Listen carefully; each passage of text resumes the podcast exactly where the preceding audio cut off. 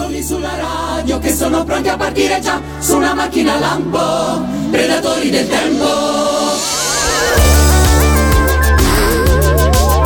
Ricordando film e giochi, cartoni alla tv e persino le canzoni di Sanremo. Ora scoprirai la nostra storia che racconteranno qui per noi. Eccoli qua. Predatori del tempo che riportano un mondo come era qualche anno fa. Con Valentina Chinotti e Lorenzo son qua. Navigatori del tempo che rivivono il mondo qui su animati e poi rendono tierna la storia questi splendidi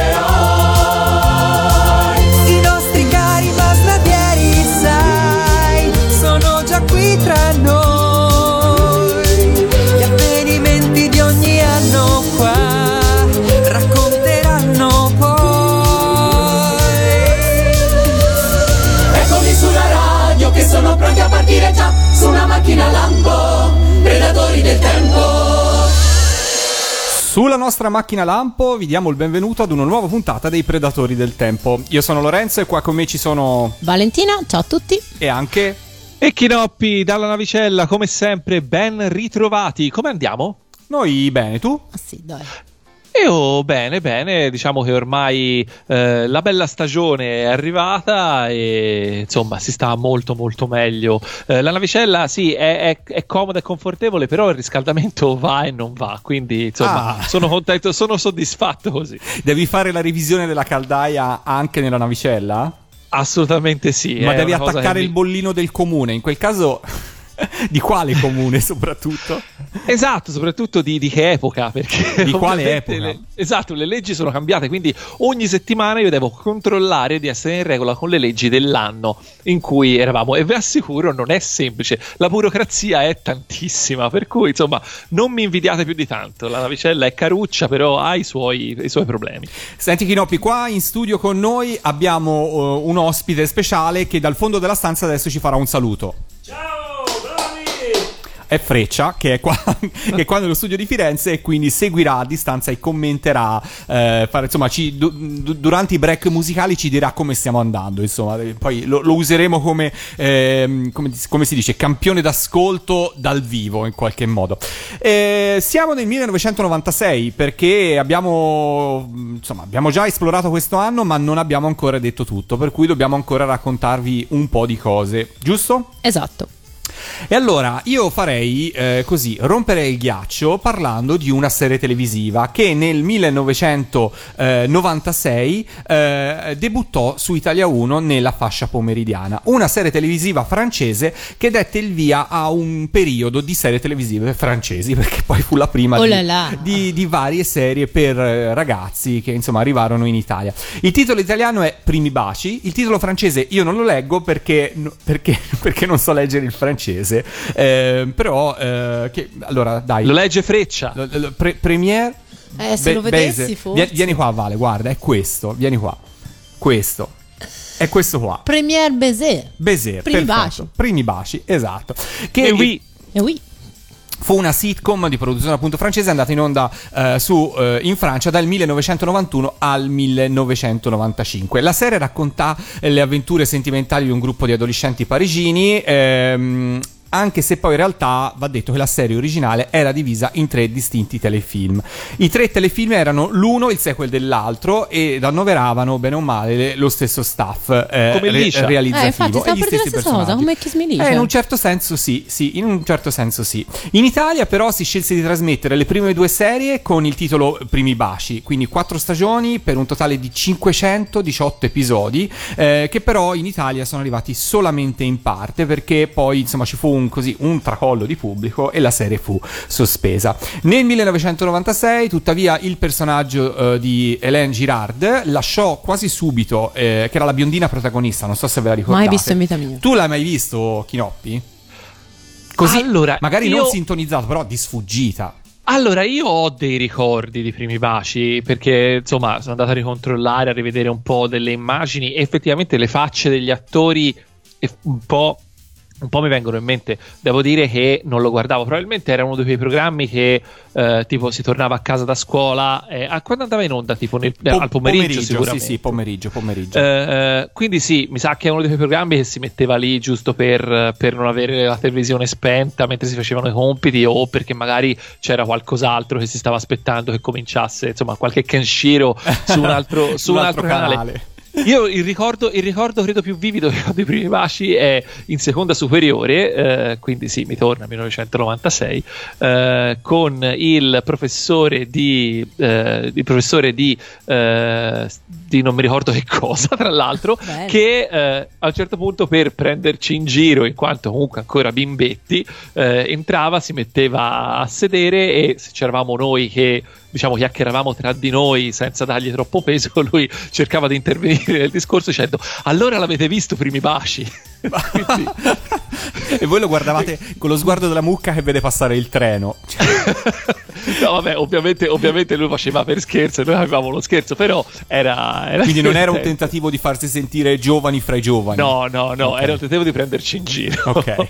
Comunque dicevamo che la protagonista Hélène Girard lasciò quasi subito i primi baci per approdare ad una serie eh, spin-off eh, dedicata a lei, con lei protagonista, che in Italia prese il nome di Hélène e i suoi amici e poi gli amici In del TV. cuore. E gli amici in TV, esatto. Elena e i suoi amici in tv. Esatto, esatto. Io devo dire che quei telefilm francesi avevano sempre quella patina, un po' quelle scenografie. Avevano un loro marchio di, insomma, di mm, così, proprio di, di luci, di scenografie, di.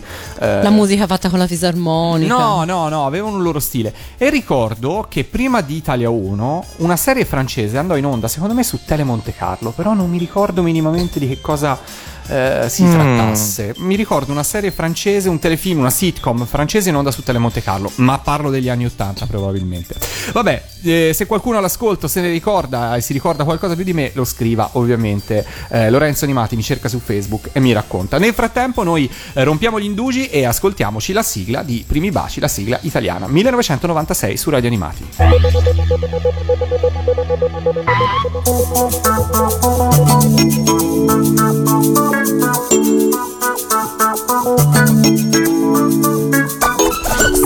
100.000 storie di ragazzi Ti viene quasi voglia di sognare e raccontare più belle come nelle fiabe che senza amore. Diventano guai! Ma se dici una bugia non ci credo veramente Perché credo all'amicizia, quella vera non si tocca. Cercare di capire se il problema non è chiaro C'è una regola che dice batti cuore, ciò che fai Sì, per magia. E un po' per simpatia. Qualcuno poi si aspetta da uno sguardo mille cose. Vero o falso che un bel gioco dura poco Certamente forse è meglio che parlare un paio d'ore Sperare di scoppiare mille bolle di sapone Liberare quello che si chiama Vero amore. Baciarsi nella sera con la voglia di restare Abbracciati senza fiato aspettando poi domani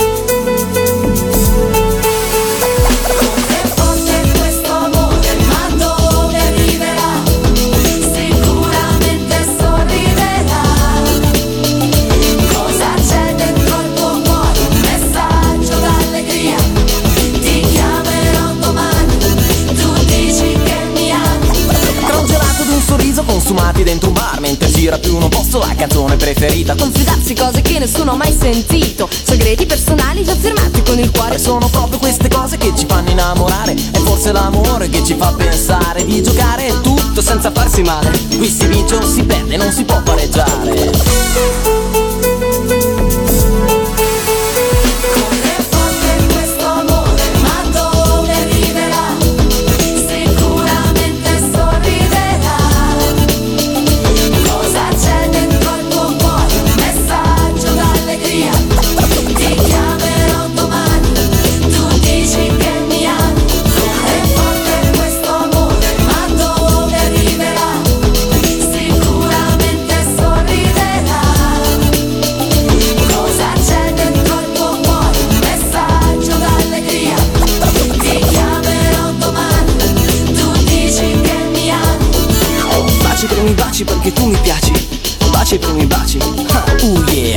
Baci premi baci perché tu mi piaci. Baci premi baci. Ah, Uh yeah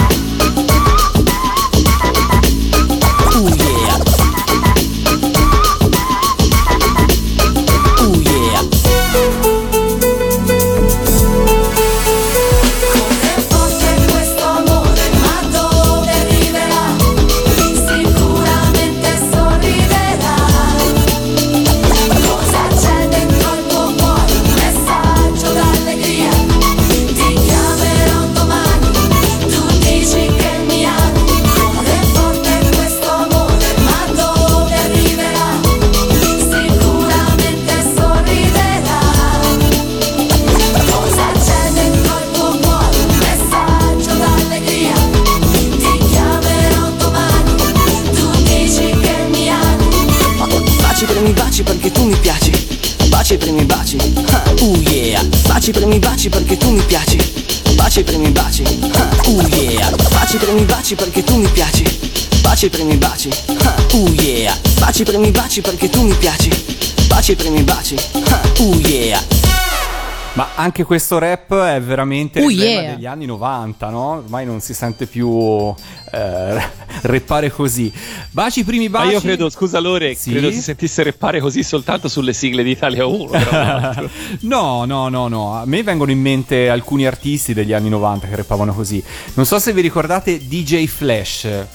Già un Lorenzo c'è già, no, ve lo ricordate? Un pezzo degli Allora, la anni 90. canzone sì, adesso che me l'hai detta me la Ah. ricordo. Lui non avevo idea si chiamasse DJ Flash. Eh, però. vabbè, eh, è così. Ehm, I Predatori del Tempo, siamo nel 1996. Ah, dobbiamo dire che Freccia nel frattempo, eh, essendo un attento eh, ascoltatore, ci ha detto... E spettatore. e spettatore, ci ha detto di ricordarsi la serie francese eh, che andava in onda su Tele Monte Carlo. Si intitolava, Vale? Maghi. Maghi, giusto Freccia? Mi pare, Mi pare, ok, perfetto. Allora, ed era una sorta di Jefferson in salsa francese, però questo non è del 1996, per cui non ve lo raccontiamo. Parliamo invece del Festival della canzone di, eh, del 1996, ovvero il Festival di Sanremo. 46esima edizione. È l'anno del rilancio. È l'anno del rilancio, ma non c'è il pretore. Per cui, insomma, Allora spoiler, ci allerta piace. spoiler, non c'è il pretore. Anche se in realtà, vabbè, lo vedremo. Ci sarebbe poi. voluto, eh, forse perché sì, forse sì. Poi allen- vediamo perché. Questo vediamo allentare le briglie, vedi che non porta perché. Vediamo mai. perché, vediamo perché. Comunque, ancora una volta, Pippo Baudo nelle vesti di presentatore e, dire- e direttore artistico. È la sua quinta volta consecutiva. Ad affiancarlo le immancabili copresentatrici nella versione Mora bionda, ovvero per questa edizione Sabrina Ferilli e la Modena Argentina. Eh sì, la modella, no la Modena, modella argentina Valeria Mazza. Non sarà un'annata particolarmente eh, felice e facile ed in qualche modo chiuderà un'epoca di grandi successi del dominio di Baudo, partito eh, diciamo nella prima metà degli anni 80 e definitivamente consacrato nel periodo 1992-1996. Personalmente devo dire che non è una delle edizioni che io abbia amato mm, insomma particolarmente Eh, anche se indubbiamente ha portato alla ribalta artisti che poi sono, si sono confermati big della musica italiana nel tempo e poi vedremo quali sono Prima di scendere nei dettagli, ve lo ricordate Sanremo 96? Vi ricordate dove eravate a vedere Sanremo 96? Eh, sì, io me li posso ricordare che ero a casa. Devo dirti la verità, io ho pochissimi ricordi di Sanremo 96. Io ricordo so bene soltanto due canzoni. Poi mi aspetto tu, come al solito, mi faccia ricordare tutte le altre. Però ne ricordo veramente solo due. Va bene, allora andiamo con ordine. Fra le cose importanti da ricordare ci sono la nascita del premio della critica intitolato a Mia Martini. Il premio alla critica c'era già, ma eh, essendo Mia Martini prematuramente scomparsa l'anno precedente, eh, viene deciso di eh, dedicare il premio della critica a lei da quest'anno in poi e tuttora è così. L'altra eh, così eh, nota da segnalare è un po' la rinascita artistica di Ambra Angiolini, a cui fu affidato il dopo festival. Ambra aveva terminato nella Rai eh, ormai da tempo e la trasmissione Generazione X su Italia 1 non era stata esattamente un successo. La critica era già pronta a sancire il suo tramonto senza il famoso auricolare di Gianni Boncompagni, ma l'occasione del dopo festival le permise di dimostrare che eh, non solo era molto spigliata, ma sapeva tenere testa anche a una persona come Pippo Baudo e a personaggi come Luciano De Crescenzo, Roberto D'Agostino e Gianni Ippoliti che presentavano con lei ehm, ogni puntata del dopo, festa, dopo festival. Musicalmente parlando, senza addentrarci nei brani che poi insomma andremo a sentire, c'è da segnalare eh, due tentativi non troppo riusciti di clonazione del fenomeno di Laura Pausini, che nel frattempo era esplosa in tutto il Sud America, e a farne le spese eh, a ehm, di, di questo furono ehm, du- due cantanti in particolare, una Raffaella Cavalli con il brano Sarò, che l'anno prima appunto aveva partecipato già fra le nuove proposte e venne pesantemente bersagliata dalla critica del dopo festival, tant'è che scoppiò in lacrime, e la seconda è Rossella Marcone, con Una vita migliore, brano che inizialmente era destinato a Laura Pausini per Sanremo 1994 e poi fu scartato in favore di Strani Amori. Scusa Lorenzo, scusa, vorrei fare un commento cumulativo su Raffaella Cavalli e Rossella Marcone. Chi? Eh, esatto, si stavo per dire la stessa Povere, cosa. in realtà, sai, sono quelle, secondo me, quelle scelte discografiche sbagliate che magari penalizzano anche delle belle voci o delle brave cantanti, quando purtroppo in qualche modo eh, pecchi di, secondo me, di originalità, arrivi, subisci un po', secondo me, il tuo destino artistico. È possibile. Danno forfè artistico e indispongono non poco Pippo Baudo, eh, due big oggi della musica italiana, ovvero Gianluca Grignani e Daniele Silvestri, perché nell'edizione del 96 si decide di dare la possibilità ai quattro finalisti della sezione giovani dell'anno precedente di accedere alle- alla gara dei big. Però Gianluca Grignani è impegnato con la sua fabbrica di plastica, come abbiamo già detto nella scorsa puntata, Daniele Silvestri ha altre cose per la testa, per cui non partecipa al Festival di Sanremo. Fra gli ospiti internazionali che citiamo per quest'anno, beh, c'è Bruce Springsteen, c'è Sonny Blair, c'è Cher, i Take That, già orfani di Robbie Williams, Pat Metini, Celine Dion e Simply Red. Quindi insomma, non male come parterre di artisti, eh, di, artisti in- di- di ospiti. Facciamo un ascolto delle canzoni che non hanno vinto, che non sono salite sul podio finali, che dite? Sì, Così sì. poi magari Valentina mi dice, ah questa sì me la ricordo, oppure no, questa proprio l'avevo rimossa. Pronti? Dai, eh. E allora Dai, eh. salto nel Sanremo del 1996. Se adesso te ne vai, non ci sarà più posto dentro me. Ti giuro d'ora in poi, io non so più chi sei. Trascina via te le tue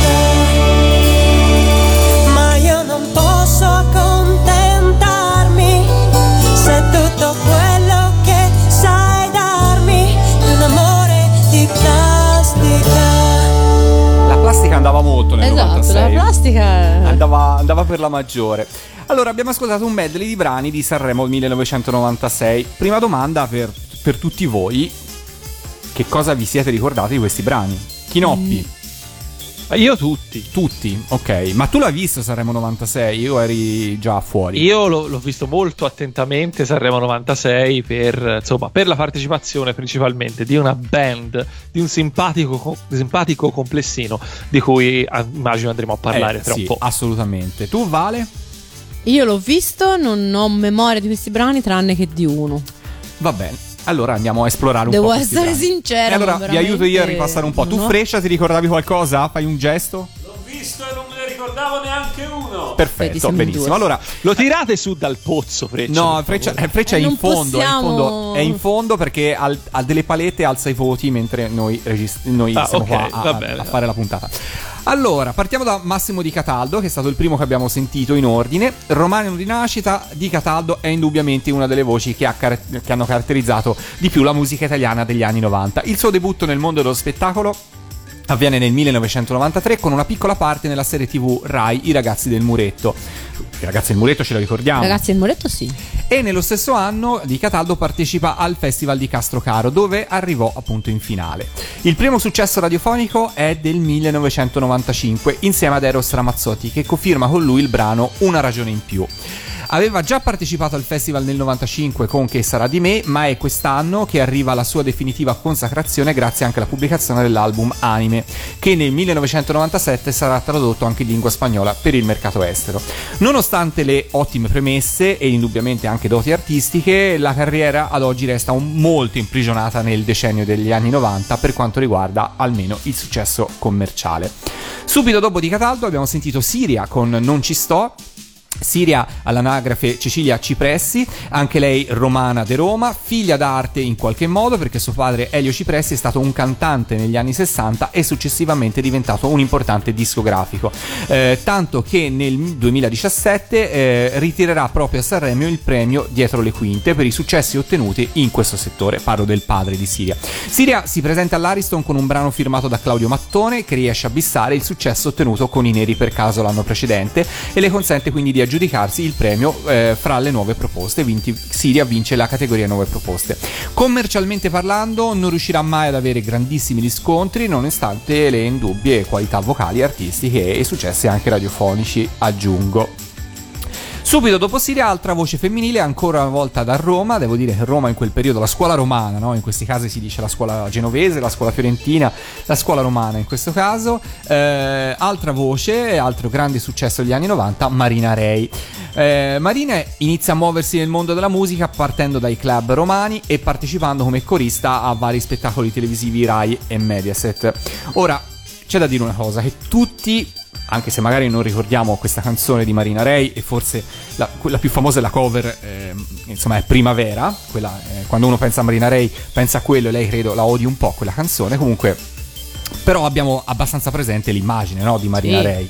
Ce, l'ab- ce l'abbiamo presente l'immagine. Come la ricordi, Certo. Vale, l'immagine di Marina Rey?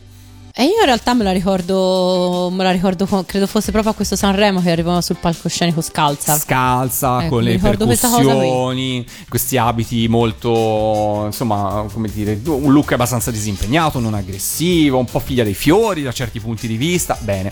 La sua immagine appunto era molto sobria, questo look non esa- esattamente eccentrico, lunghi pantaloni, eccetera, eccetera. Bene, ora però dobbiamo dire che Marina Rey nel 1994 era si fece ascoltare, bene o male, in tutta Europa eh, con lo pseudonimo di Jamie D. E questa che sentite è la sua canzone, sentite qua.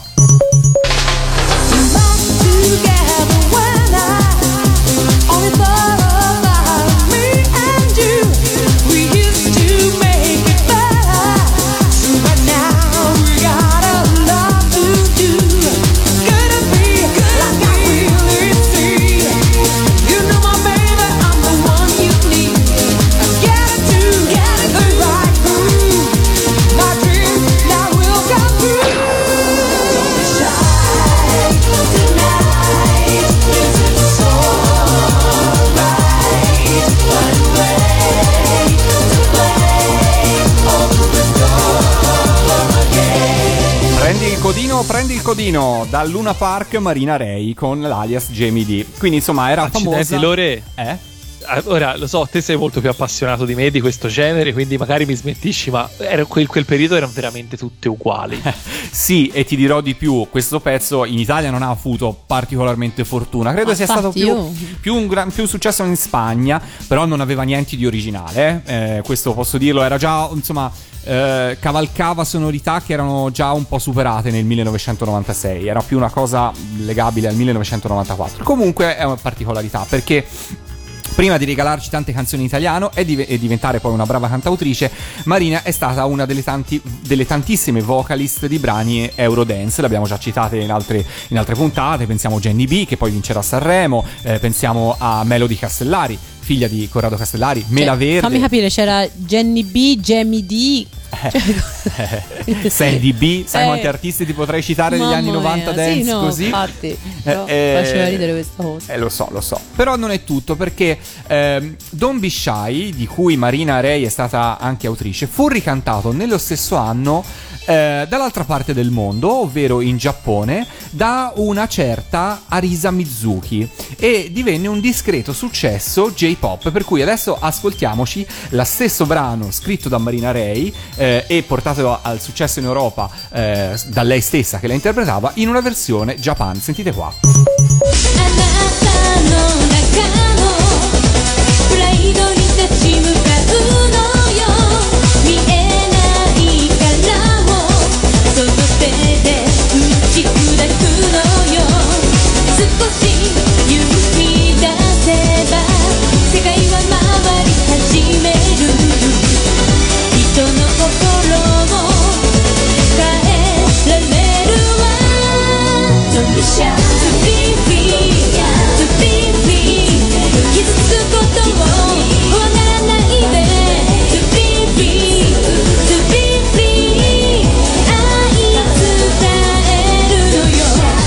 Beh, direi in perfetto stile J-pop. Sì, eh. infatti. Tu Kinoppi che dici?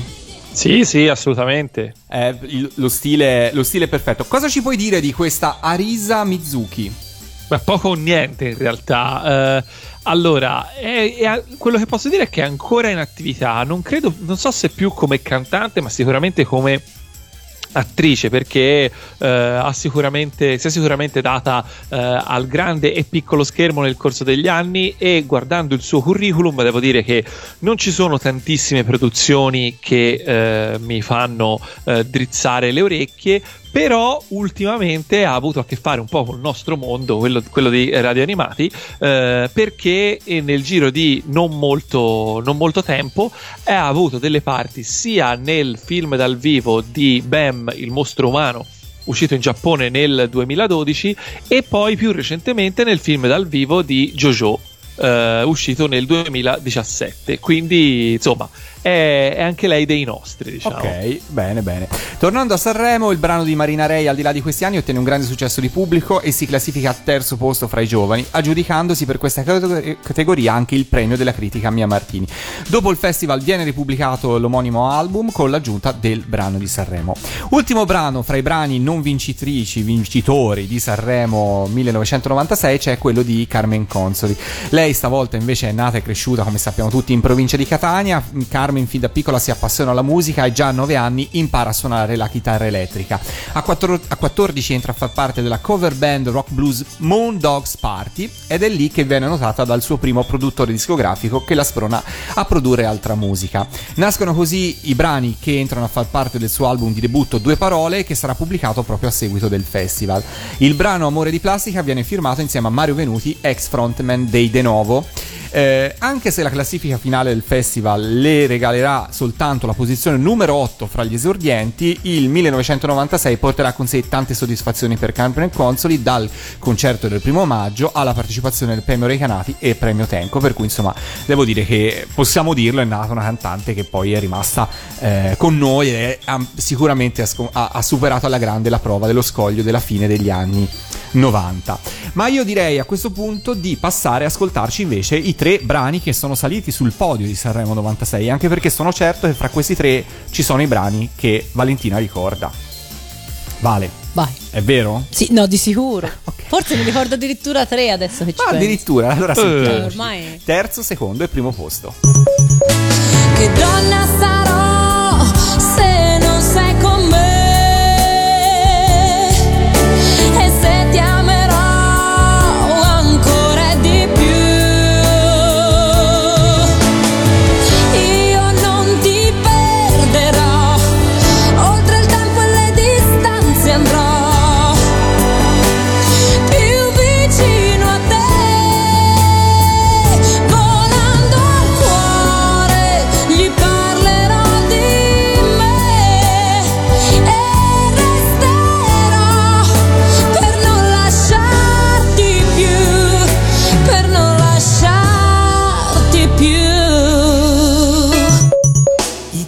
Italia sì, Italia no, Italia boom, la strage impunita, puoi dir di sì, puoi dir di no, ma questa è la vita, prepariamoci un caffè, non rechiamoci al caffè, c'è un comando che ci aspetta per assassinarci un po', Comando sì, comando no, comando omicida, comando pam, comando pam pam pam pam se c'è la partita, il comando non ci sta e allo stadio se ne va, sventolando il bandierone, non più il sangue scorrerà. Infetto sì, infetto no, quintali di plasma, primario sì, primario dai. Primario fantasma, io fantasma non sarò e al tuo plasma dico no. Fischiettando ti dirò. Ti devo una pinza. Ce l'ho nella panza. Oh, questo amore più si consuma,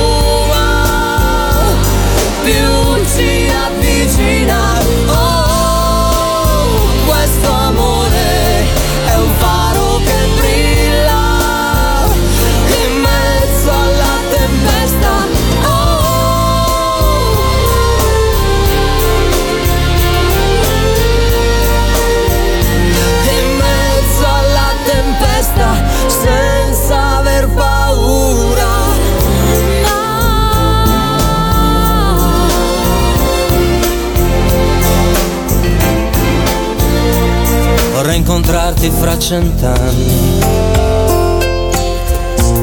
Tu pensa al mondo fra cent'anni. Ah. Ritroverò i tuoi occhi neri tra milioni di occhi neri.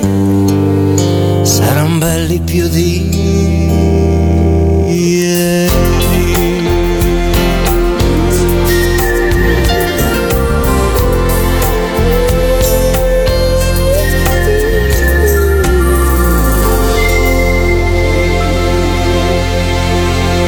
Predatori del Tempo su Radio Animati stiamo parlando di Sanremo 1996 e quelli che avete sentito sono i tre eh, finalisti, terzo, secondo e primo posto. Ma andiamo con ordine, partiamo ovviamente dal gradino più basso del, del podio, partiamo eh, da Giorgia con Strano il mio destino. A grande sorpresa Giorgia torna sul palco dell'Ariston. Perché a grande sorpresa? Perché difficilmente un artista che vince il Festival di Sanremo e che raccoglie tanti successi di vendita e di pubblico torna l'anno seguente per rimettersi in gara, rischiando in qualche modo di offuscare il successo dell'anno precedente. Strano il mio destino non ha certamente la potenza di come saprei e sicuramente Giorgia ne è consapevole e vive la gara con serenità. Il singolo di Sanremo sarà l'unico inedito in studio dell'album live che sarà pubblicato subito dopo il- il festival e che si spingerà fino al numero 4 degli album più venduti in, in Italia. Secondo posto, e io qui, Elio De Storetese, passo la parola a Chinoppi. Accidenti, così, bene. Allora, e le storie tese sono ovviamente il eh, gruppo che eh, citavo prima, per cui che erano il mio motivo eh, per guardare Sanremo quell'anno, perché insomma ero già eh, fava, come eh, si chiamano i fan di Le Storie Tese da sempre, praticamente. Saluto Matteo. Eh, sì, ovviamente. Eh, e ehm, allora, cosa dire de- del- del- della partecipazione di Elio e Storie Tese quell'anno? Che sicuramente hanno, hanno indovinato un brano incredibile. Perché eh, io non sono 100% d'accordo con chi dice, con chi dice che ehm, abbiamo. che è un. È un è un pezzo fatto dalle storie tese in stile sanremese. Io non lo trovo esattamente in perfetto stile sanremese, però ha quelle citazioni e quel minimo di nazional popolare, cioè non è, musicalmente non è per niente nazional popolare, però strizza sufficientemente l'occhio, lo camuffa sufficientemente per farlo rendere poi diciamo orecchiabile alla- alla- alla- al popolo, giusto per usare un altro dei tormentoni di Elio Storie Tese in quegli anni. Ehm, allora, la cosa che dobbiamo assolutamente eh, citare per quella partecipazione degli Eli è eh, il fatto che eh, pare che insomma, si dice, gira voce, che gli Eli e Storie Tese in realtà avessero vinto quel festival Eh di sì, Sanremo. esatto. Ah, è Qui vero, vedi- questo me lo ricordo anch'io. Vedi che il pretore storia. serviva? Esatto. Cosa è successo in realtà? Eh, su- allora, innanzitutto, come facciamo a sapere qualcosa in più di, di cosa successe? È basta impossibile. chiedere, ba- basta, no, basta, basta chiedere agli Eli stessi, perché eh, si trova facilmente su YouTube un'intervista a Elio storie tese, anzi scusami, a Elio, eh, che, par- eh, che partecipò un anno, insomma qualche anno dopo, a una trasmissione radiofonica eh, della Jalapas Band eh, che credo si chiamasse Rai Dire Sanremo, cioè la trasmissione radiofonica che loro facevano commentando alla radio in tempo reale, in diretta, il Festival di Sanremo. Praticamente Elio racconta con eh, la sua eh, memoria che è eh, leggendariamente eh, pessima, per cui diamogli un po' il beneficio del dubbio. eh, racconta che eh, poco dopo la fine della conclusione del festival partirono addirittura due inchieste parallele che riguardavano comunque quello che era successo, diciamo, dietro le quinte. Eh, e entrambe, per entrambe queste inchieste anche i membri degli Elio di Storia Tese vennero ascoltati.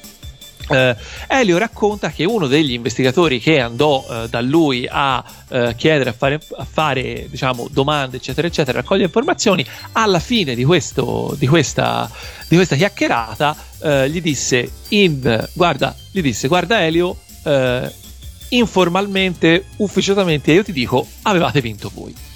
Però non dirlo a nessuno. E lui l'ha detto alla questo era- radio. Questa era più o meno, vabbè, sono- erano passati diversi Sì, anni ovviamente. Eh, quindi praticamente lui ovviamente sta, sta zitto di questa cosa e, ehm, e dopo qualche anno però di fatto la, la notizia ufficiale di questo, così, di questo, di questo imbroglio non è mai stata data, quindi eh, io non ho idea questa- queste poi inchieste che fine abbiamo fatto, magari è stato tutto impantanato, oppure magari queste erano informazioni che erano vere in quel momento, ma poi sono, eh, sono, sta- sono venute fuori dei nuovi fatti che hanno. Non lo eh, sappiamo. di Io fatto- faccio solo fatto- una considerazione sul festival. Allora, questo, bene o male, è avvenuto in tutte le edizioni. In questo anno, in maniera particolare, c'è un altro anno che per l'appunto è il 1986, dove avvenne una cosa molto simile. Perché, se vi ricordate, nell'86 partecipò Renzo Arbore con il clarinetto eh, e arrivò primo Eros Ramazzotti con Adesso tu. Ecco, anche in quell'edizione si, si vociferò che Renzo Arbore, addirittura eh, informato del fatto che aveva vinto, fu lui a concedere e dire no, ma io a me la vittoria non cambia la carriera artistica. A Ramazzotti vincere il festival può fare la differenza, per cui accettò di eh, invertire la prima con la seconda posizione. Questo ovviamente sono racconti, sono cose che poi ormai si tramandano, diventano quasi leggende a un certo punto, per cui è un po' difficile ricostruire la verità. Però, insomma, diciamo che Ma Chissà. a me, scusate, ma manca un tassello. per- ma perché avrebbe dovuto fare una cosa del genere? Cioè, perché Elio, eh, vincitore di Sanremo, non sarebbe dovuto andare bene? E Ron, che voglio dire, Eh. era nell'Olimpo già da vent'anni. Cioè, non lo so, eh, non- è difficile rispondere a questa domanda. Forse una I poteri forti. ho capito, ma cioè, Non lo so, credo, guarda, io non voglio pensare a no. Ron uguale potere forte. No, no, no, Mi no. sembra un No, po' Io credo forse che mancasse forse ancora un po' di coraggio, diciamola così. Il festival comunque nel 1996 rappresentava ancora un certo modo di vedere la musica italiana e con Pippo Baudo più che mai era una tradizione, per quanto comunque gli va riconosciuto a Pippo Baudo di aver voluto lui e le storie tese in gara, di, insomma di, di- di averli, di essere ben contento del fatto che loro ci fossero, anche perché insomma Pippo Baudo è una persona che è assolutamente consapevole del valore artistico che Elio eh, e le storie tese avevano e hanno, quindi non... però in un certo senso era... mh, poi a- alla fine della fiera si andava a premiare più la, eh, la cosa in linea con quelle che erano le aspettative. C'è comunque da dire, e citiamolo e passiamolo a questo punto, a- poi ci andiamo nei dettagli dopo, insomma comunque Ron e Tosca che poi vincono con Vorrei incontrarti fra cent'anni, comunque vincono una bella canzone, Eh, non è che infatti. vincono esattamente con un pezzo, con un pezzo così, un pezzo Hanno da arrivare ancora agli anni in cui vincono le canzoni. Beh, ba- basterà aspettare il 97. Ecco, insomma. infatti, pensavo proprio a Non c'è quello. molto, basta aspettare il Appunto. 97. Eh, scusa Lorenzo, fammi a questo punto finire col capitolo delle storie tese, che insomma su, su quella partecipazione ce n'è davvero tante da raccontare. Eh, Vabbè, innanzitutto gli- le esibizioni degli Elio delle storie tese. Una sera, per esempio, eh, Elio a un certo punto, che Elio indossava sempre delle parrucche eh, abbastanza stravaganti, eh, a un certo punto a metà, eh, a metà del- dell'esibizione tira fuori un terzo braccio perché uno dei due che aveva era finto, quindi insomma ha cantato tutta la canzone con un braccio finto. In un'altra serata, ehm, gli Elio Storie Tese si presentano vestiti da Rockets Rockets, che erano una band italiana anni 70, credo. Eh, quelli insomma tutti conciati, Certo. dipinti, che sembrano degli alieni. E tra l'altro proprio in quell'intervista che citavo prima, eh, Elio racconta di come eh, i camerini eh, a Sanremo all'Ariston fossero estremamente piccoli e quindi loro che dovevano, che erano in tanti, dovevano preparare tutto questo, questi- questo trucco, questi vestiti, eh, decisero di farlo in albergo. Il problema è che l'albergo era molto lontano dall'Ariston e ovviamente a Sanremo durante il festival è, è la circolazione è completamente bloccata. Quindi, an- quindi decisero di andare all'Ariston in motorino. Per cui immaginatevi questi vestiti da Rockets in giro in motorino per Sanremo. Elio racconta che quando arrivarono poi nell'ingresso degli artisti dietro, nel momento in cui arrivavano loro, arrivarono anche i Bon Jovi che erano ospiti.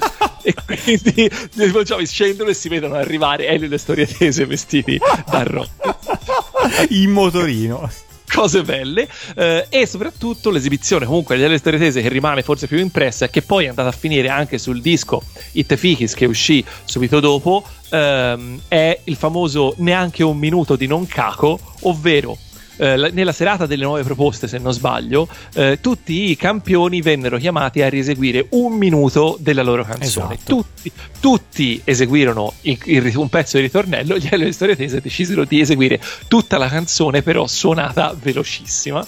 E sono, eh, e insomma. E Da cui si ricorda eh, poi Pippo Baudo che rientra sul palco eh, dicendo matti, siete matti perché insomma Però fu molto divertente. se lo sono, eh, molto divertente. È la versione, forse la versione che preferisco e comunque è un pezzo che mi piace molto. Eh, aggiungo molto velocemente che un altro personaggio eh, fondamentale per, e di fatto il, il, eh, un Elio e le storie tese aggiuntivo, una storia tesa ad honorem per quell'anno lì fu il maestro Peppe Vessicchio Eh, eh, che diri- di- di- diresse l'orchestra eh, per gli Elio e le storie tese e che anche lui ne ha da raccontare di cotte e di crude su eh, quell'edizione del festival. Una su tutte. Diciamo due su tutte. Eh, una eh, è che praticamente Elio andò da lui dicendo: Noi dobbiamo arrivare ultimi. Per cui eh, facciamo, facciamo tutto quello che è possibile fare. Eh, tipo, che vogliamo che nell'orchestra suonino tutti, tutti gli strumenti che hai in qualche modo devono suonare. Quindi Vessicchio eh, creò un arrangiamento per l'orchestra in cui tutti gli strumenti cominciavano a suonare. Il problema era l'attacco. Eh, praticamente eh, per fare l'attacco, in pratica eh, Vessicchio avrebbe dovuto guardare Elio, Elio avrebbe dovuto guardare Vessicchio. Il problema è che questa cosa era assolutamente antitelevisiva. Quindi eh, i diciamo, direttori di palco, comunque direttori artistici, non so, credo Baudo stesso, dissero no, assolutamente voi questa cosa non la potete fare. Quindi come facciamo? E si inventarono questa cosa che all'inizio del- della canzone Vessicchio al microfono diceva pronti, partenza, via. E cominciava il pezzo. E questo, pronti, partenza, via, è entrato anche nel disco, anche questo, quindi eh, eccezionale. Ehm, all'annuncio dei risultati dei voti della prima serata, gli Elio Storie Tese erano primi in classifica.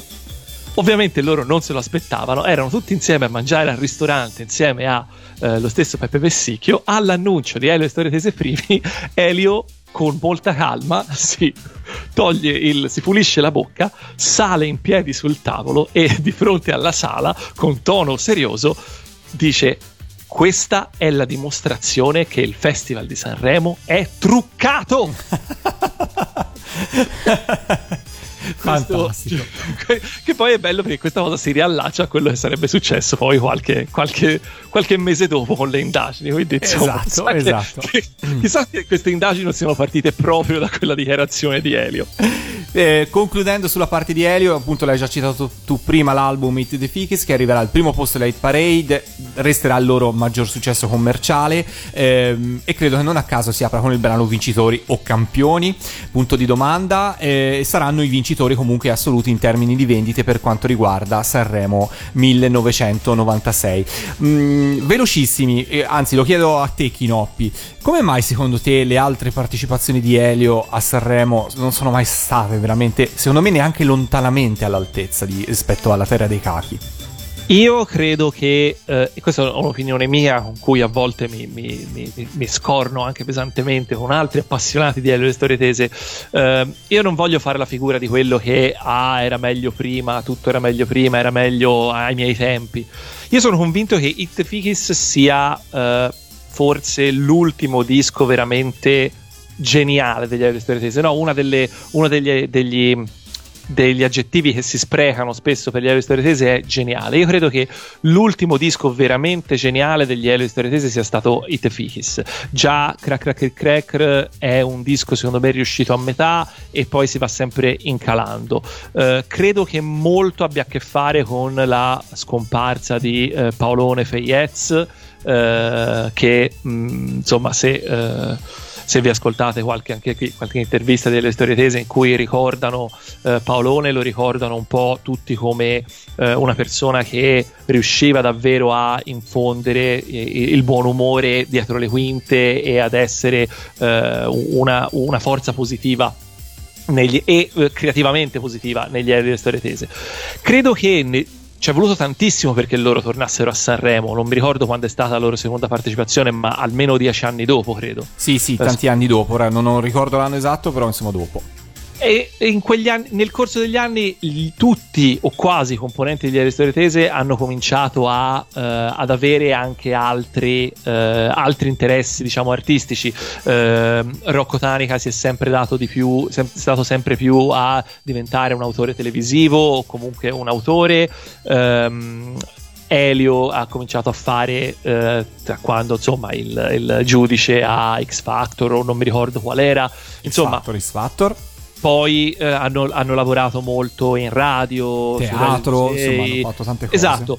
Quindi io credo che eh, più avanti nella loro carriera il- la- non fossero così focalizzati sulla musica come lo erano stati eh, negli anni precedenti. E poi diciamocelo, questa è una cosa che secondo me eh, vale per tantissimi autori che siano musica, cinema, eh, te- televisione, teatro, libri, ok.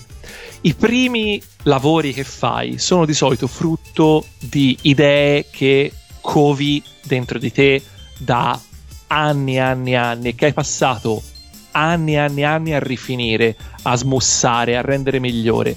Una volta che esaurisci questa riserva di creatività, poi diventa più difficile. È vero. E, nonos- vero. e nonostante che gli Elio e le storie tese siano effettivamente, siano stati e siano eh, per molti versi una dei- dei- dei- delle band più geniali eh, della storia della musica italiana, comunque anche per loro insomma fare passi falsi eh, potrebbe, può succedere. Detto che insomma la canzone mononota per quanto sia una cosa, una, una La sciocchezzuola canzone mononota però è- ha del genio. Io, Esatto. cioè, per quanto mi riguarda, è, una- è ancora una canzone geniale. Esatto, appunto, è, una- è un, è un esercizio di stile. Esatto. Ecco, ecco, ecco, forse, forse mi è venuto. Elio e le storie tese, andando avanti, si sono, a mio parere, concentrati troppo sull'esercizio di stile, quindi su eh, dei pezzi eh, atti e creati proprio a semplicemente far vedere, "Ah, adesso facciamo questa cosa. Concordo. Mentre, mentre invece i primi dischi erano più, ehm, più, più, più organici, erano più, più non saprei, non saprei dire. Poi ora, quando, poi dopo, eh, quando andiamo in pausa musicale, Freccia ci dice la sua. Ah, Va bene. Finiamo rapidamente Sanremo con i vincitori di Sanremo 1996, ovvero Ron e Tosca con Vorrei incontrarti fra cent'anni. Ron è sulla scena musicale ormai da tanti anni, ha fatto parte del mitico tour Banana Republic di Francesco De Gregorio e Lucio Dalla e per quest'ultimo ha firmato grandi successi come Piazza Grande e Attenti al lupo. Non sono certamente mancati successi nella sua carriera, in versione solista, da Gio Temerario, Il gigante e la bambina, Non abbiamo bisogno di parole. Arriva al festival con un brano che ha tutto il sapore della classica canzone, bella canzone italiana ed è- lo è oggettivamente. Inizialmente dovrebbe duettare con Ivana Spagna, ma quest'ultima era già stata messa in gara con il suo brano E io penso a te e arriverà quarta, eh, a pochissimi voti di distanza da, da Giorgia, fra l'altro. Tosca, che divide con lui la vittoria, viene dal mondo delle compagnie teatrali e dal piano bar, dove viene notata appunto da Renzo Arbore e fra il 92 e il 93 incide incide due album e mette a segno fra l'altro collaborazioni con eh, Lucio Dalla, Riccardo Cocciante e Renato Zero. L'album che seguirà dopo la proclamazione di Sanremo raggiungerà la posizione numero 4 delle hit parade e sarà il terzo più venduto di questo festival dietro il primo posto di LL Storetese e il secondo di Massimo di Cataldo. E allora io direi a questo punto di facciamo una pausa musicale con una sigla del 1996 e ho scelto Cristina D'Avena con Un po' magia per Terry e Maggie. Gemelle, splendide sorelle, con qualcosa in più. Terry e Maggie, Magic Girls. Due magiche gemelle, entrambe molto belle. San teletrasportarsi sempre qua e là. sempre qua e là. Han due fidanzati, davvero innamorati. C'è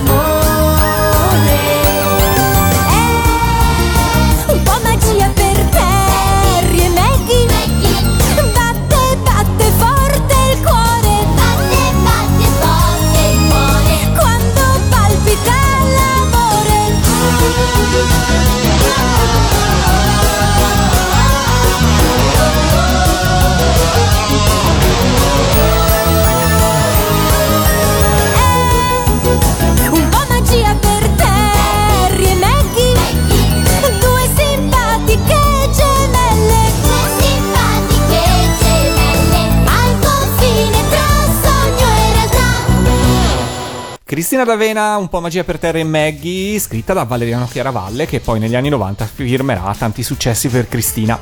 Passiamo dalla musica, passiamo dal Festival di Sanremo, passiamo al cinema e io cedo la parola a Chinoppi. Evviva, evviva! Una volta tanto introduco io il tema cinematografico perché poi insomma lo sappiamo, Valentina parla solo di film noiosi, no? È vero. Giusto Vale? Esatto. ok. E stasera vi parlerò oltre che di film noiosi anche di film che secondo me sono stati delle autentiche sole. Ah. mi passate il termine, però. Allora, e allora eh, il 1996 sul grande schermo. Eh, secondo me il 96 è l'anno che, eh, che segna il definitivo passaggio all'era del disaster movie. Eh, perché eh, appunto perché, principalmente perché la, la- la tecnologia, gli effetti speciali cominciano a permetterti di, eh, di pensare in grande. E cosa c'è di più grande dei disaster movie ove qualsiasi cosa esplode? Allora, eh, diciamo che gli anni, la- la- l'ultima parte degli anni 90 sarà eh, un disaster movie dietro l'altro, un po' in tutti i sensi per quello che mi riguarda. Quali sono le Eh, caratteristiche comuni di un disaster movie?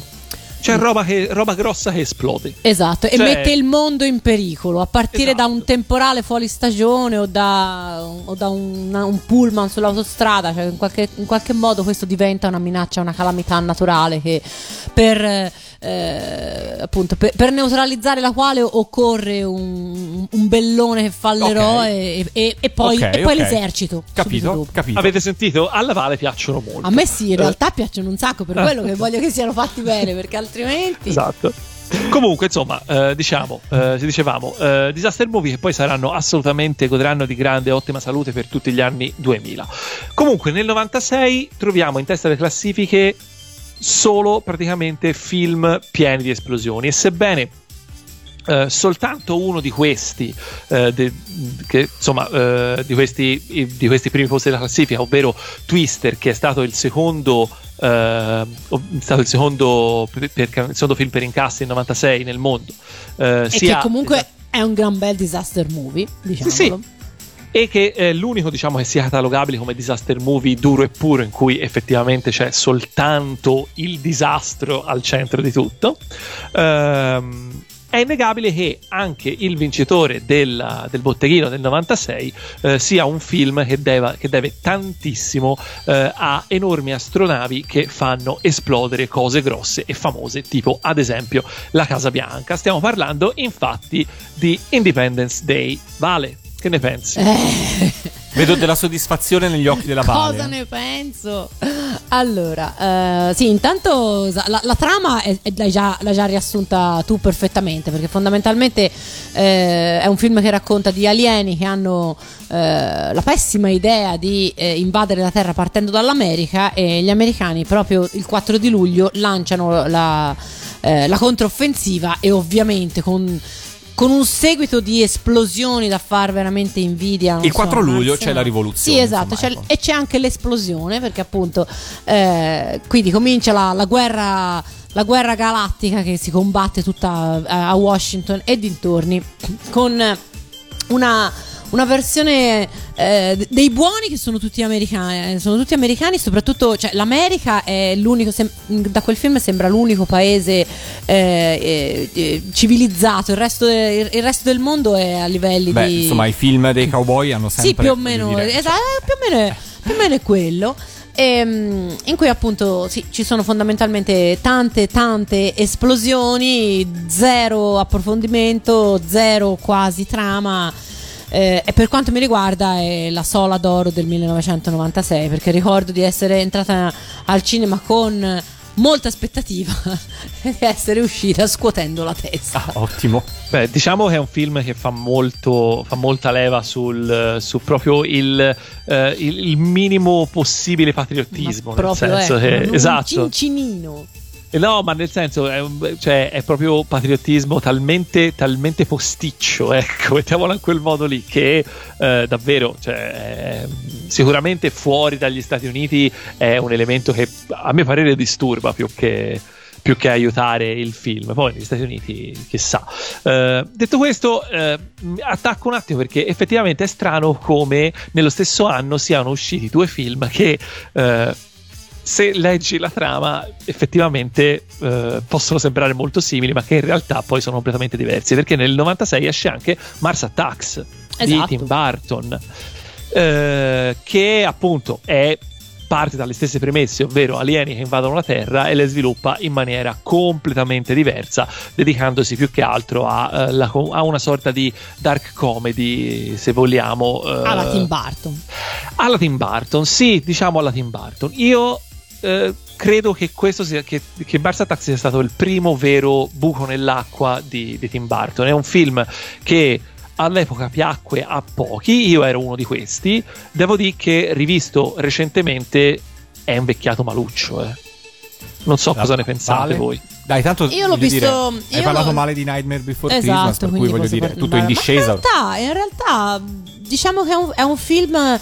Eh, sì, concordo con, eh, con Chinoppi che in qualche modo può fare da contral- contraltare a Independence, Day, a Independence Day, però a me non, non ha lasciato particolari impressioni. Insomma, non, mm, sì, anch'io penso sia stato un, bru- un buco nell'acqua perché non è abbastanza la Tim Burton per essere un film di Tim Burton e nello stesso tempo insomma non, non- non- non si segnala fra quelli memorabili in generale del, del genere però meglio di Independence Day è sicuramente Facciamo una pausa musicale dalla colonna sonora di Mars Attack, ci ascoltiamo Tom Jones con It's Not Unusual. Che ne dite? vai Vai.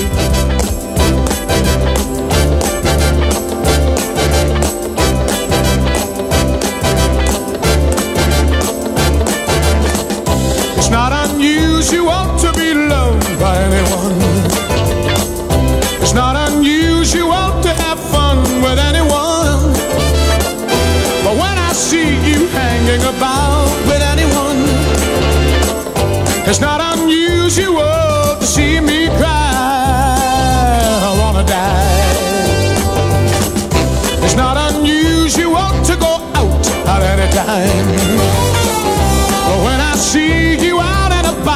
Such a crime. If you should ever wanna be loved by anyone, it's not unusual. It happens every day. No matter what you say, you'll find it happens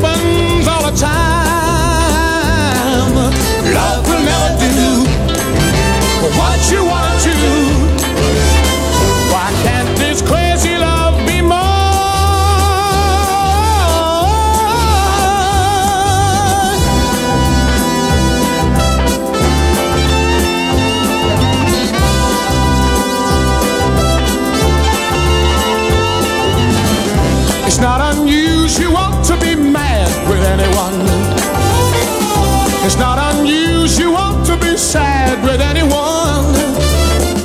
But if I ever find that you've changed at any time, it's not unusual to find that I'm in love with you. Oh, oh, oh, oh,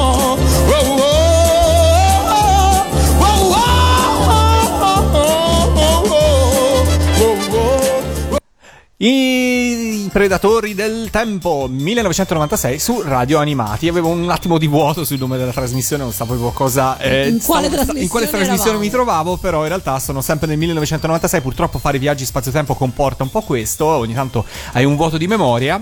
E ancor più quando parliamo di cinema, come in questo caso. Da eh, Mars Attack a quale film passiamo, Vale? passiamo a Io ballo da sola altro film Ma quanto l'ho odiato. Esatto. Vabbè, do- dopo vi spiego perché.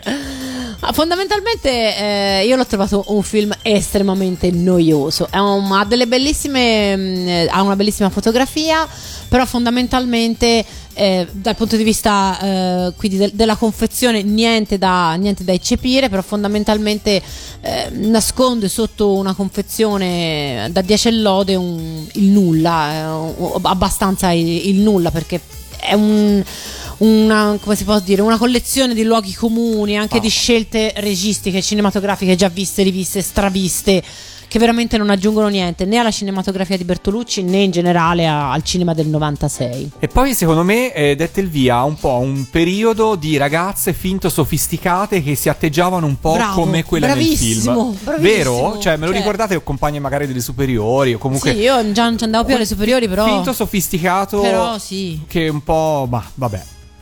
Sì, è vero, Concordi? bravo, sì, sì, esatto. Ok. Non avrei saputo dirlo meglio. E Bene. per quanto mi riguarda, la sola d'argento del 96 È Io ballo da Io ballo da sola. Io ballo da Io sola. ballo da sola, esatto. Eh, servì però a lanciare. mm, come si chiama? La, la, la, Liv Tyler. Liv Tyler, esatto. Che.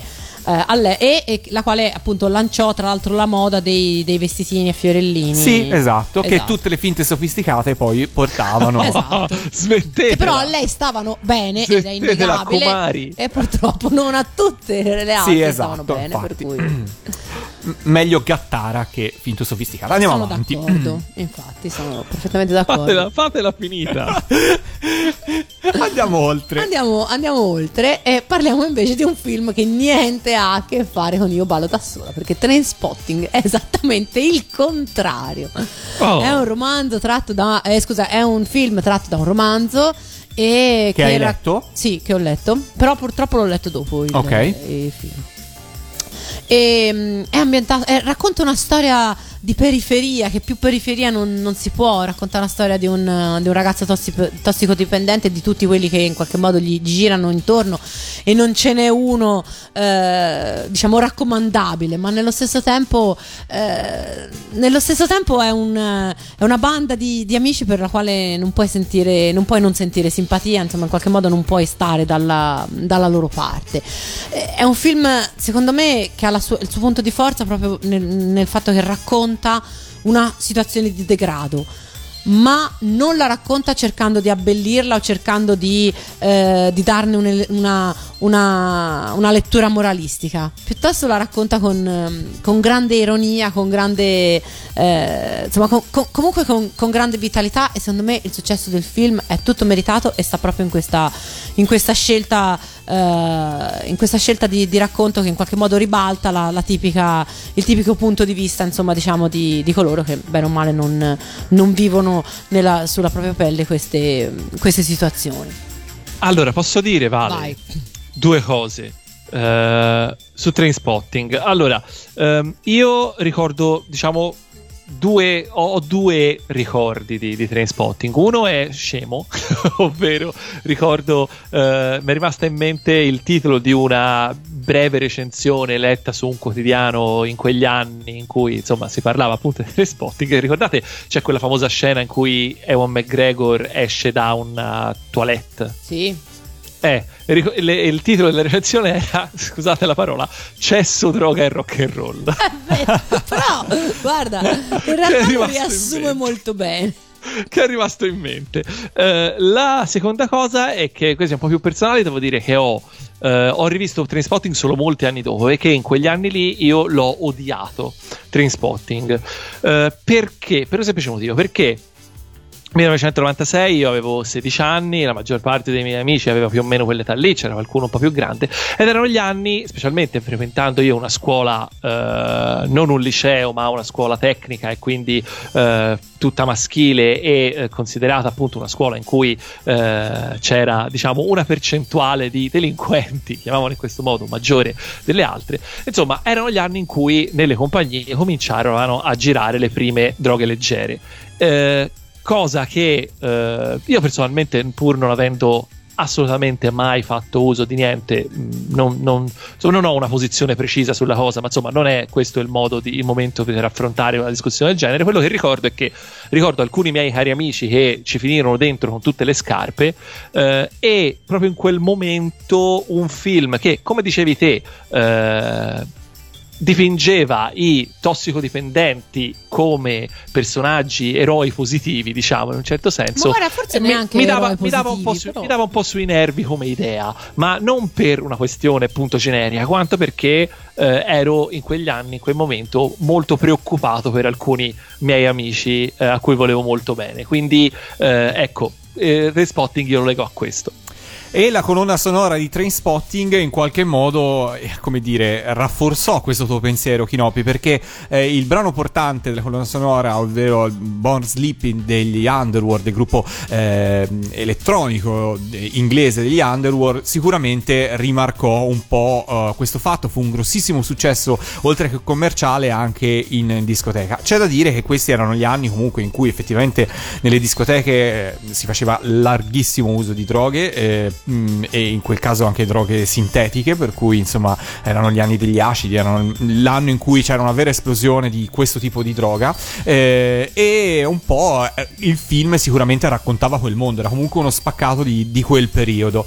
Eh, ci ascoltiamo la- comunque la colonna sonora, ci ascoltiamo comunque Sì. Born Sleeping, anche perché poi fu paradossalmente colonna sonora nello stesso anno anche di un altro film che ha tutt'altro peso e tutt'altro genere. Ascoltiamocela. Música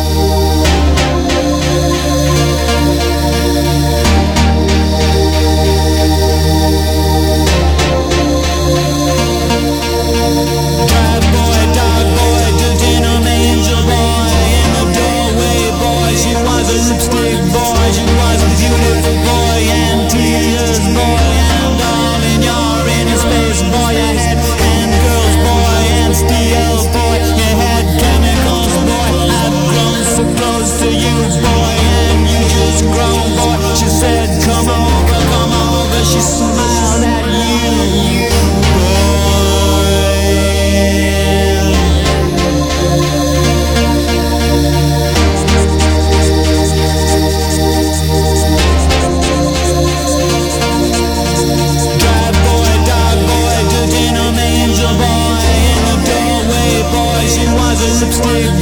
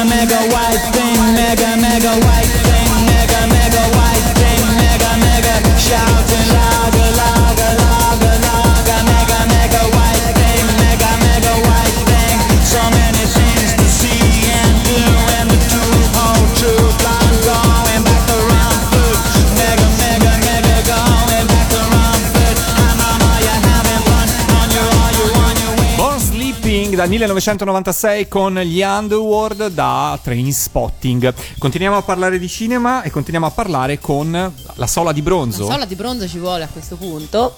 E è stata una bella lotta, eh, perché devo dire che nel, nel mio passare in rassegna tutti i film visti nel 1996, eh, anche tramite, anche grazie anche a, a chi all'epoca veniva al cinema con me, eh, ti ricordi questo, ti ricordi quello?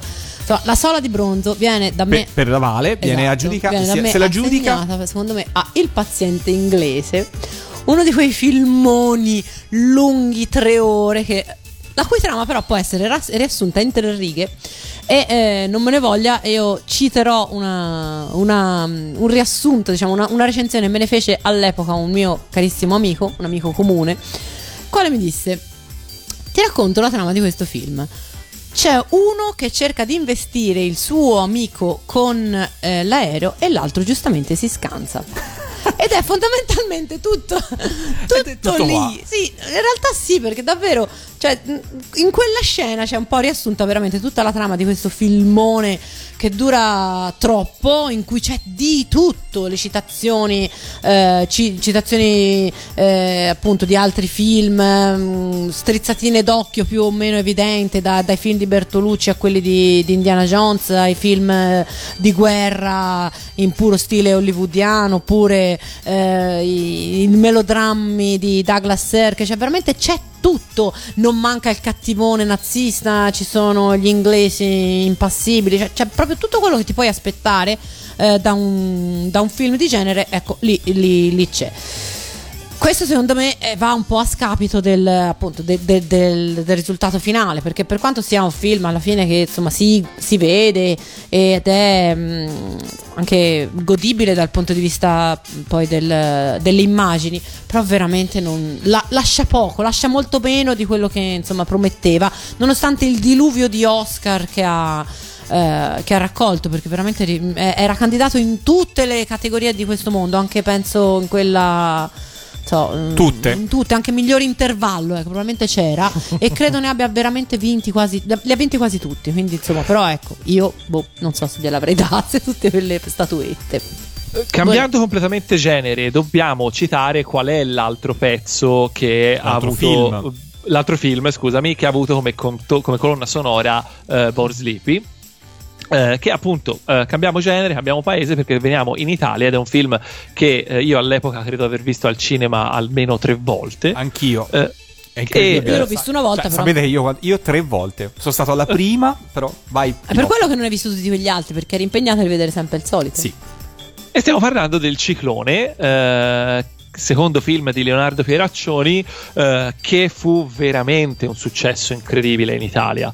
Cioè, davvero diede un po' il via a eh, quella che fu la. Che, che poi è stata una nuova eh, linfa vitale per tutta una comicità toscana, da, appunto, che poi veniva più o meno tutta da, da quel gruppo lì, da Pieraccioni, poi Fanariello, eccetera, eccetera. Ehm, il film, a mio parere, è riuscitissimo perché eh, si riprende un po' quel discorso che si faceva prima sulle, su- sulle idee affinate. Eh, è ancora il secondo film di Pieraccioni, eh, dopo I Laureati, che era un film molto molto carino, eh, ma che mancava l'effetto dirompente che in questo ca- caso è dato dalla presenza appunto di queste ballerine di, di flamenco. La- c'era Natalia Estrada che all'epoca era già famosissima e che all'epoca, se non sbaglio, era stata eh, contattata per il ruolo della protagonista femminile, che invece poi fu affidato a Lorena Fortezza, sconosciuta, che poi di fatto eh, è tornata dove è venuta, immagino dalla Spagna. Sì. Eh, e, e che appunto eh, decisamente assolutamente bellissime ragazze che incarnavano un po' una delle, delle- delle mode della, della donna latina di, di quegli anni lì eh, e sì cioè, secondo, è- è- continua ad essere un- citato e stracitato come insomma, in Toscana ma non solo eh, e sì Tra l'altro c'è da dire che Il Ciclone fu il primo film che in qualche modo dette una spallata al cosiddetto cinepanettone perché eh, uscì eh, nell'autunno del 1996, poi sarà un campione di incassi a cavallo fra il 96 e il 97, per anni ha tenuto il record con i suoi 75 miliardi di incasso al botteghino come film italiano eh, più visto, con l'incasso più alto, però fu anche il film che in qualche modo mise in crisi i, i famosi cinepanettoni che fino a quel momento avevano avuto sempre la meglio. E posso dirlo io a gusto mio personale eh, non me ne abbiano gli, app- gli appassionati di Boldi e De Sica perché in quegli anni c'erano sempre solo loro eh, secondo me è veramente una spanna ehm, infinitamente più avanti. È una commedia e si dimostrò che si poteva fare ancora commedie anche con una leggerezza e con uno stile completamente diverso. Insomma ecco questo secondo me è uno dei, meto- uno dei meriti del ciclone. Ehm, e poi c'è da dire che mm, secondo me resta comunque un po' un caso isolato. Secondo me Pieraccioni, ehm, se appunto non, se i laureati, che era il film precedente, poteva essere appunto un embrione in qualche modo, fuochi d'artificio, da lì in poi secondo me è stato un po' un ripetersi e non siamo mai più arrivati a questo equilibrio perfetto che rappresentava un po' il ciclone. Sono d'accordo. Perfetto. Anche perché poi ovviamente una volta che fai successo sei un po' eh, pressato. anche- cioè- E poi diventi un po' schiavo anche della formula, eh, che te l'ha fatta. Ah, ma ovviamente cioè, ti, danno, ti danno un sacco di soldi per rifare un film a stretto giro di posta. Te che fai? Dici no, eh, no, devo farmi venire l'idea giusta. Cioè, lo fai e zitto, poi ti viene come ti viene. Eh, è così che funziona. Cioè, nessuno, gente questi, questi lavori li fa per mangiare. E dal per- ciclone a quale altro film passiamo? Eh, Allora, allora io- passare a tanti. No, allora io direi per, per chiudere un po' la faccenda, ci sono un po' di film che dobbiamo assolutamente citare, li citiamo secondo me velocemente. Eh, uno è il primo Mission Impossible, che, è, che sancisce un po' la, la completa, eh, il completo passaggio di eh, Tom Cruise da, eh, diventare una vera e propria star action, perché poi da lì eh, Tom Cruise col, col passare dei Mission Impossible farà, eh, avrà, comincerà, insomma, farà sempre di più le scene d'azione in prima persona senza, senza stuntman. Quindi, insomma, ehm, decisamente un film che è molto importante. È piaciuto, Vale? A Lorenzo non glielo chiedo nemmeno. Io ho visto solo il 2, il 2 giuro l'ho visto. in realtà sì, mi è piaciuto, non, non lo metterei mai fra i miei film preferiti, eh, però insomma... Già Poi- all'epoca cercavo altro al cinema. Infatti, in realtà non ve ne parlo stasera, ma nel 96 ci sono stati dei bellissimi film. Vabbè, ora se lo dici così. alla follia. Che ho Vabbè, amato allora alla dici follia. qual è il film che hai amato Eh, di dici. più. Nel, nel 96? Sì. Sì. Allora, sicuramente ho amato Michael Collins e Vita, che mi è piaciuto tantissimo, e Grazie signora Thatcher, che sono tre film molto diversi l'uno dall'altro, non sono film americani, sono anche diciamo abbastanza indipendenti come, come concezione cinematografica, hanno ovviamente raccolto al botteghino le briciole lasciate da tutti quelli che abbiamo citato, citato prima, però per me sono stati dei grandissimi film che hanno risollevato le sorti del 96. le, le macerie più che le briciole, no? Esatto, parlando esatto. di disaster movie. Esatto. Eh, altri film importanti del 96 sono stati, a mio parere, Scream. Che rilancia in pompa magna il genere horror eh, che insomma per eh, che non era mai stato veramente mainstream, ma eh, che insomma negli ultimi nella prima parte degli anni 90 era andato in calo incredibile. Invece Scream eh, lo riporta, lo rideclina agli anni 90 eh, con insomma una sorta di eh, con degli elementi di commedia dentro e soprattutto un metatesto che ben si sposa con quelle che erano un po' le passioni di quegli anni. Eh, un altro film molto importante è Fargo. eh, che non è il primo film dei fratelli Cohen, ma è sicuramente quello che li fa conoscere al grande pubblico, eh, nonostante insomma poi non sia stato, non parliamo di un, eh, di un enorme successo di pubblico, ma comunque li mette, eh, li fa diventare un nome conosciuto. eh, film eccezionale, piaciuto a me tantissimo, con una eccezionale eh, prova di attrice di Frances McDormand che vince il suo primo Oscar eh, con appunto un film che sicuramente alla vigilia non era così quotato come tanti altri. Facciamo una pausa musicale, visto che l'abbiamo citato, Mission Impossible, ci ascoltiamo il, il tema non tanto del film quanto della serie TV, tanto beh, insomma, il tema è sempre quello, È quello. il tutto ri- ri- rigirato, come lo giri, lo giri, però è sempre lui, questo è il ritorno di Missione Impossibile del 1988.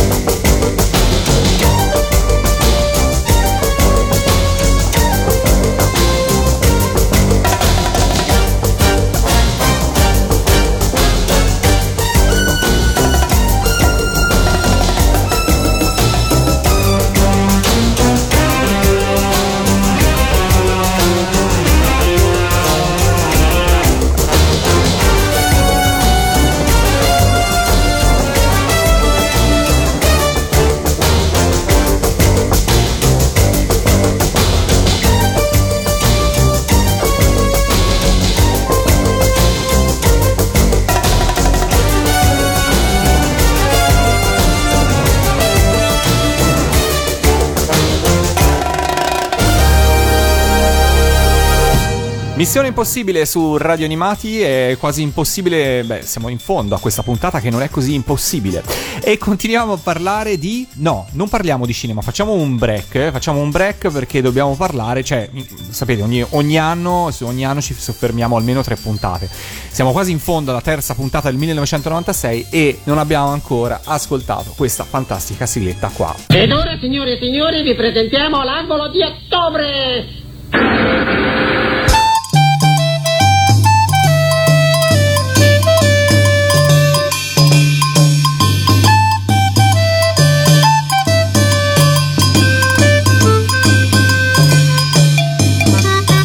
Noi la lasciamo sempre un po' perché insomma sappiamo quanto ci piace la sigletta dell'angolo di ottobre, giusto Kinoppi?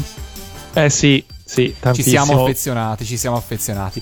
E eh, che cosa possiamo dire su questo angolo di ottobre? In realtà non abbiamo trovato moltissime notizie al riguardo, però c'è da segnalare che il 21 ottobre del 1996 debutta su Rai 3 eh, quella che in qualche modo può essere definita la nostra soap opera italiana per eccellenza, ovvero Un posto al sole che ehm, appunto con la sua ambientazione a Napoli eh, arriva ai giorni nostri superando ampiamente le eh, 5200 puntate, stiamo andando verso le 5300 puntate, per cui pensate un po' voi quanti anni fa ha debuttato. Avete mai visto Un posto al sole? Io qualche puntata l'ho vista, però proprio all'inizio. Io non ci ho mai eh, capito niente. non- No, in realtà c'era. eh, eh, cioè, nel senso da capire c'era poco, eh, perché come le, le soap opere americane, in qualunque punto eh, attacchi. Cominci a capirci da lì. Non Da lì, te ne poi, deve non ti- importare niente di quello che è successo prima. Tanto se è una cosa importante te lo fanno sapere. Te- qualcuno una te lo cosa- dice. Esatto, se altrimenti niente. Tu, Chinoppi? No, assolutamente. Mi ricordo in solo che c'era un cattivo che si chiamava Palladini, Palladini, una cosa del genere. Ok, vabbè. Però quello. diciamo è stato un, un- un grandissimo successo. Questo è. Ah, beh, certamente, è- è certamente. Ma poi. Ha, lanciato anche insomma un sacco di emuli perché insomma mi viene in mente anche Mediaset ovviamente poi ci ha provato con queste telenovelas Vivere italiane e 100 vetrine che sono state Esatto. risposte in di cui qualche invece modo. non ho visto mai neanche. E che però sono terminate entrambe, per cui insomma non hanno avuto la stessa fortuna e la stessa longevità di Un posto al sole, che insomma prosegue con, con grandissimo successo. Allora, cari predatori, siamo arrivati in fondo a questa puntata del 1996 e prima di fare i saluti e togliere Freccia dal pozzo per fare i saluti con noi, dobbiamo dire che ci fermiamo qui per questa stagione dei Predatori del Tempo. So Come? che nelle precedenti puntate vi abbiamo parlato del 1997 come anno di conclusione del nostro eh, ciclo, ma dato che eh, in tanti ci scrivete questo ci fa piacere che vi teniamo compagnia, chi ci, chi ci ascolta in- in in, in diretta su Radio Animati, chi ci ascolta su YouTube, eh, nel nostro podcast, comunque insomma siete in tanti a seguirci, abbiamo deciso che visto che il 1997 sarebbe stato l'ultimo anno e avrebbe concluso definitivamente questa trasmissione, abbiamo deciso che per questa eh, stagione ci fermiamo con il 1996, ma che ci sarà una terza stagione dei Predatori del Tempo dove ci spingeremo un po' oltre il 1997. Vedremo fino a che anno arriveremo, però insomma vi regaleremo altre puntate, per cui ci fermiamo un po' prima, ma con la promessa di tornare. Sfideremo il baco del millennio. Sfideremo il Baco del Millennio e soprattutto sfideremo i tempi di pausa estiva di Io Super Robots. Riusciremo a tornare prima di Io Super Robots con Chi può chi dirlo? può dirlo? Insomma, nel senso, riusciremo ad avere una pausa estiva più breve di quella di Io Super Robots? Io spero proprio di sì, per cui insomma la, la speranza c'è. Ehm, Fre- Freccia, vieni con noi a fare i saluti, ti, ti- ti infiliamo nel giro dei saluti finali, dai, come da tradizione. Per cui eh, continuate a, squi- a seguire Radio Animati, ovviamente ci sentiremo nei prossimi mesi in tante altre occasioni. C'è YouTube per chi si è perso le puntate o ha voglia di riascoltarle. eh, per il resto ci troveremo sicuramente da queste parti fra non moltissimo. Allora, io direi di chiudere con. Allora, voglia- decidiamo, dai, a microfoni aperti decidiamo con cosa chiudiamo. Chiudiamo con una colonna sonora del 1996 o vogliamo chiudere con Prendi un fiorellino? Assolutamente prendi un fiorellino. Chinoppi? non ti rispondo nemmeno Non ti rispondo nemmeno. Va bene, allora facciamo il giro di saluti. Un saluto da parte di Lorenzo. Un saluto da parte di Valentina. un, saluto da parte, di Andrea Freccia. Ah, scusate eh, spero dovete dirmelo No, no, prima è l'ultima puntata, ripartiamo. fa- Facciamo freccia gran finale. Un saluto da parte di Lorenzo. Un saluto da parte di Valentina. un saluto da parte di Chinoppi E un saluto da parte di Freccia Andrea. Ciao. Ciao e alla prossima stagione. Ciao, ciao. ciao. ciao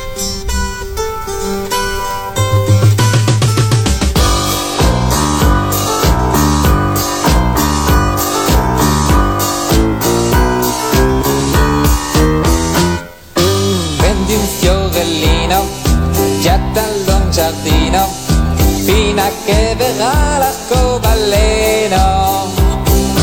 Chiudi gli occhi e pensa che c'è Giosna vicino a te, che il tuo desiderio avvererà. Prendi un fiorellino,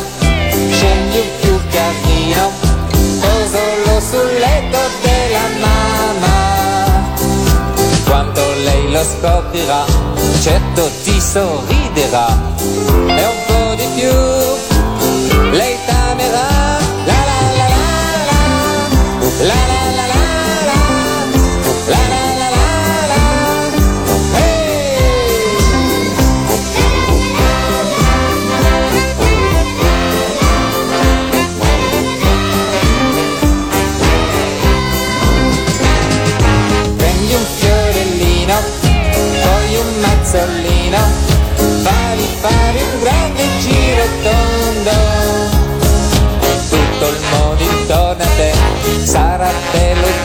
che mille voci canterò con te.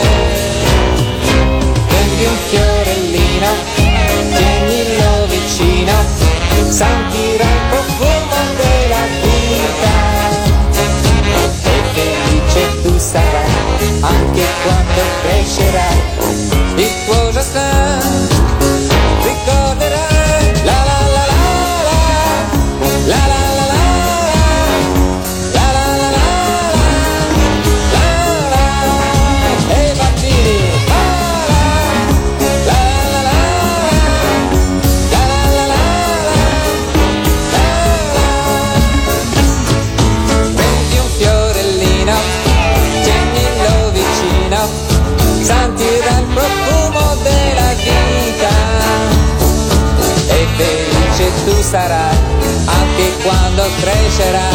One little little way, don't wait it out.